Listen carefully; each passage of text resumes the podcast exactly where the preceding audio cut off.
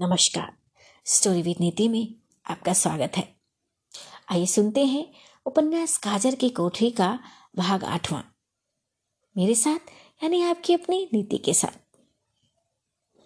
तो अब तक आपने जाना कि बांदी और उसकी अम्मा की चालाकी ने पारसनाथ जैसे दुष्ट व्यक्ति से भी कागजात पर दस्खत ले लिए हैं।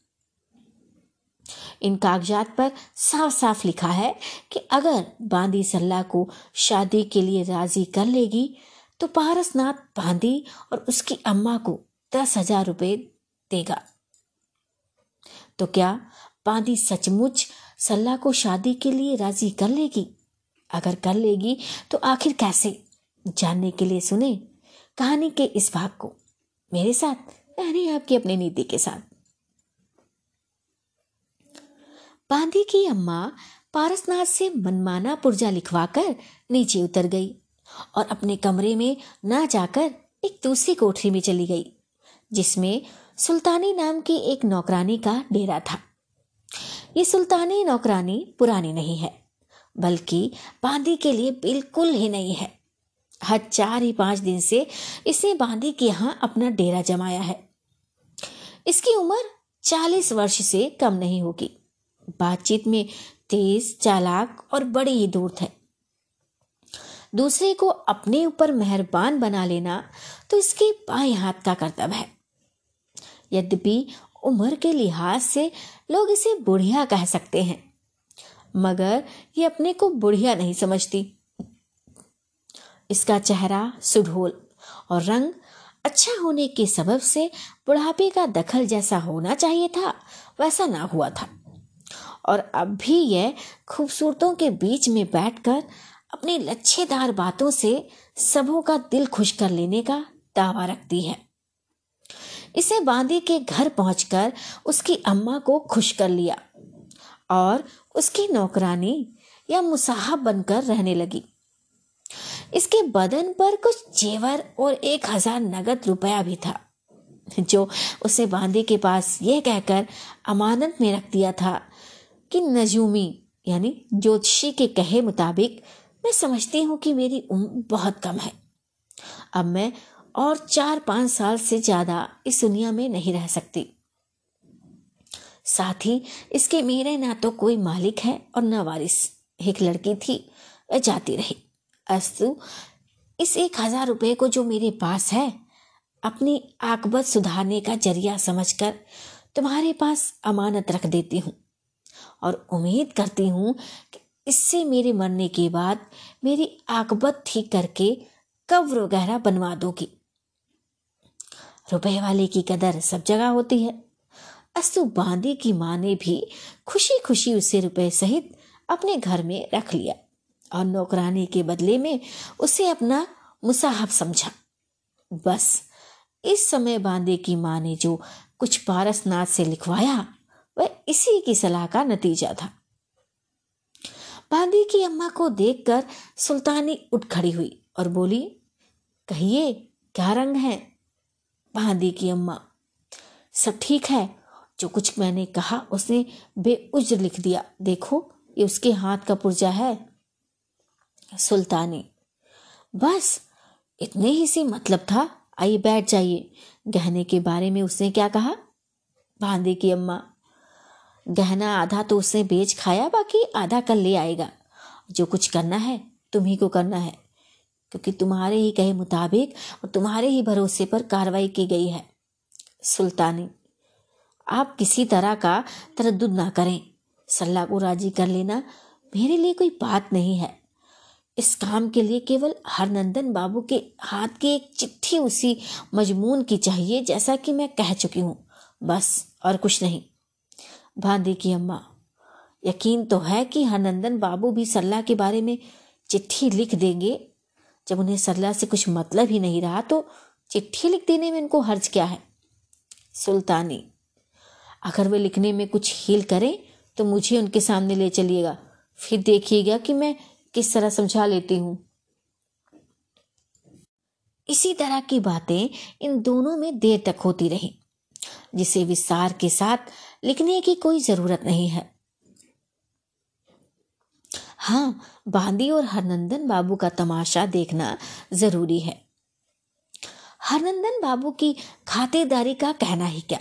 बांदी ने इन्हें सोने की चिड़िया समझ रखा था और समय तथा आवश्यकता ने इन्हें भी दाता और ओला भाला अयाश बनने पर मजबूर कर दिया था। दिल में जो कुछ धुन समाई थी, उसे पूरा करने के लिए हर तरह की कार्रवाई करने का हौसला बाँध लिया था। मगर बांदी इन्हें आधा बेवकूफ़ समझती थी। बांदी को विश्वास था कि हरनंदन का दिल हाथ में लेना उतना आसान नहीं है जितना पारसनाथ का। और इन्हीं सबबों से इनकी खातिरदारी ज़्यादा होती थी।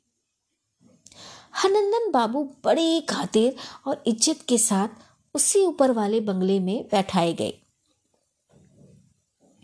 बरसने वाले बादल के घिर आने से पैदा हुई उमस ने जो गर्मी बढ़ा रखी थी, उसे दूर करने के लिए नाजुक पंखी ने पांदी के कोमल हाथों का सहारा लिया।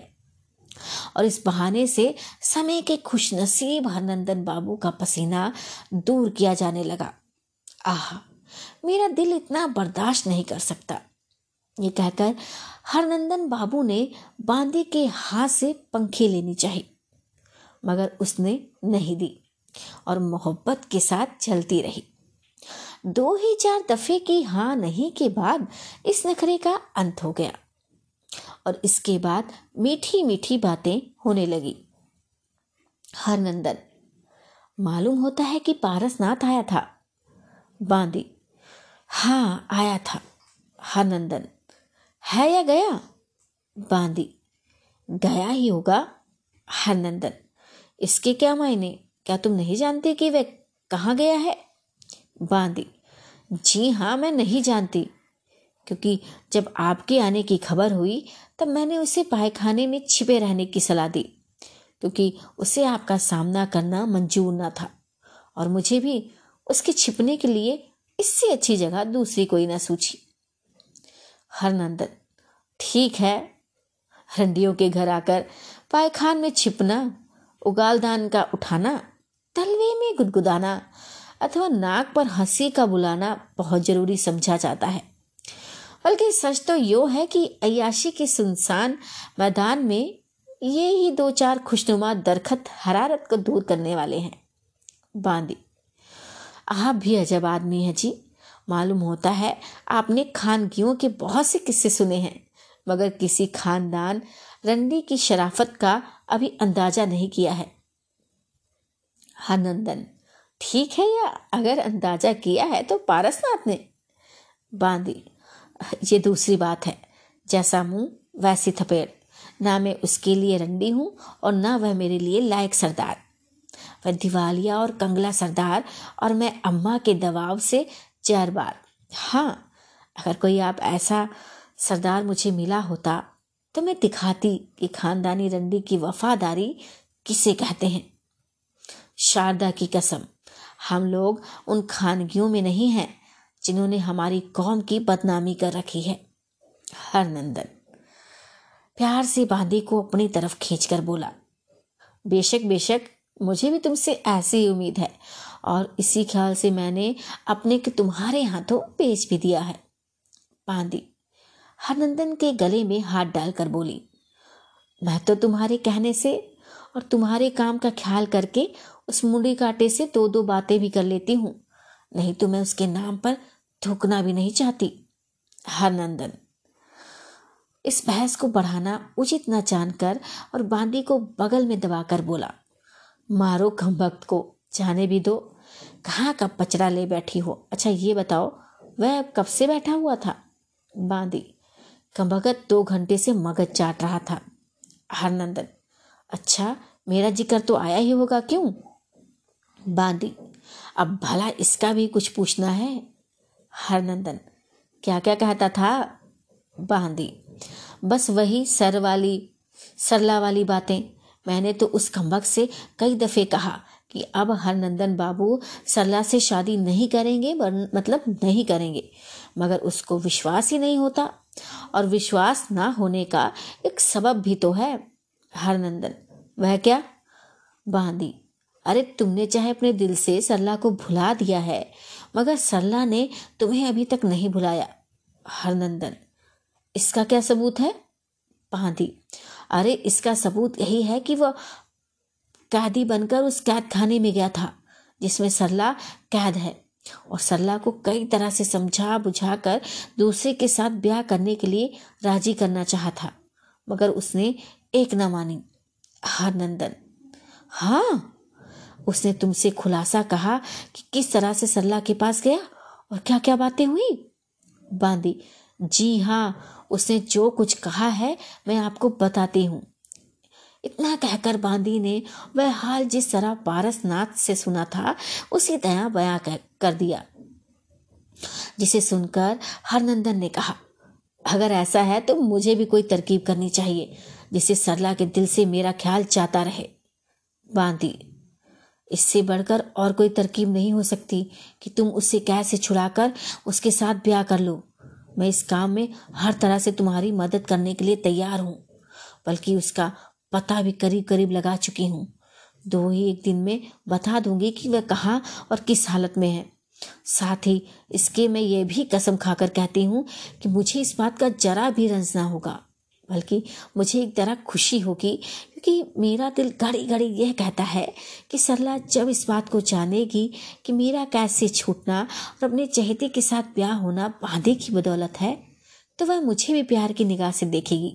और ऐसी हालत में हम दोनों की ज़िंदगी बड़ी हँसी खुशी के साथ बीतेगी। हर नंदन शाबाश, क्यों ना हो? तुम्हारा ये सोचना तुम्हारी शराफत का नमूना है। मगर बांदी मैं क्या करूँ? लाचार हूँ कि मेरे दिल से उसका ख्याल बिल्कुल जाता रहा है और अब मैं उसके साथ शादी करना बिल्कुल पसंद नहीं करता। मैं नहीं चाहता कि मेरी उस मोहब्बत में कोई भी दूसरा शरीक हो जो मैंने खास तुम्हारे लिए उठा रखी है। बांदी, मेरे ख्याल से तो कोई हर्ष नहीं है, हरनंदन। नहीं नहीं, ऐसी बातें मत करो और अब कोई ऐसी तरकीब करो जिससे उसके दिल से मेरा ख्याल जा मतलब चला जाए, बांदी। दिल में खुश होकर बोली अच्छा खैर तुम्हारी खुशी, मगर ये बात तो कभी हो सकती है जब वह तुम्हारी तरफ़ से बिल्कुल ना उम्मीद हो जाए और उसकी शादी किसी दूसरे के साथ हो जाए। हरनंदन हाँ तो मैं भी तो यही चाहता हूँ, मगर साथ ही इसके इतना ज़रूर चाहता हूँ कि वह किसी नेक के पल्ले पड़े।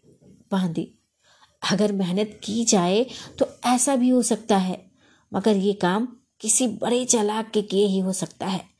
जैसे कि इमामी जान, हरनंदन।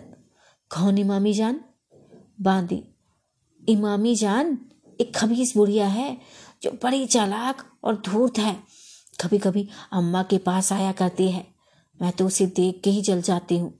हरनंदन। खैर, मेरे लिए तुम इतनी तकलीफ़ और करके इमामी जान को इस काम के लिए मुस्तैद करो।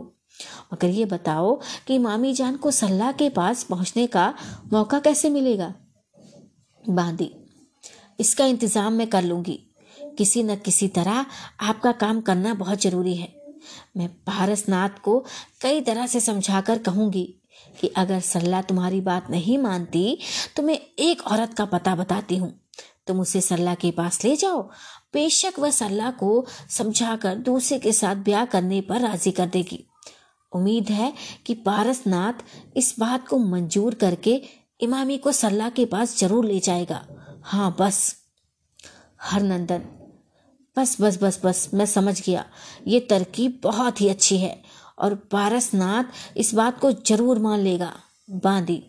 मगर फिर ये भी तो उसे बताना चाहिए कि वह किसके साथ ब्याह करने पर सल्ला को राज़ी करे, हरनंदन। हाँ मैं सोचकर इसका जवाब दूँगा, क्योंकि इसका फैसला करना होगा कि वह आदमी भी सरला के साथ ब्याह करने से इनकार न करे, जिसके साथ उसका संबंध होना मैं पसंद करूँ। बांदी। हाँ ये तो ज़रूर होना चाहिए। साथ ही इसके, इसका बंदोबस्त भी बहुत ज़रूरी है कि सल्ला के दिल से तुम्हारा ध्यान चाहता रहे और उसे तुम्हारी तरफ़ से किसी तरह की उम्मीद बाकी न रहे।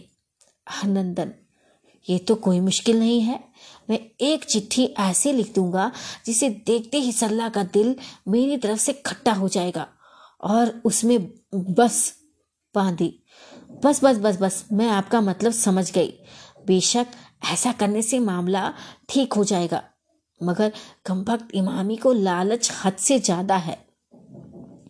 हरनंदन, कोई चिंता नहीं। जो कुछ कहोगी, उसे दे दूँगा। और फिर उसे जो चाहे, जो कुछ दिया जाए, मगर इसमें कोई शक नहीं कि अगर ये काम मेरी इच्छा अनुसार हो जाएगा तो मैं तुम्हें दस हज़ार रुपये नगद दूँगा। और अपने को तुम्हारे हाथ बिका हुआ।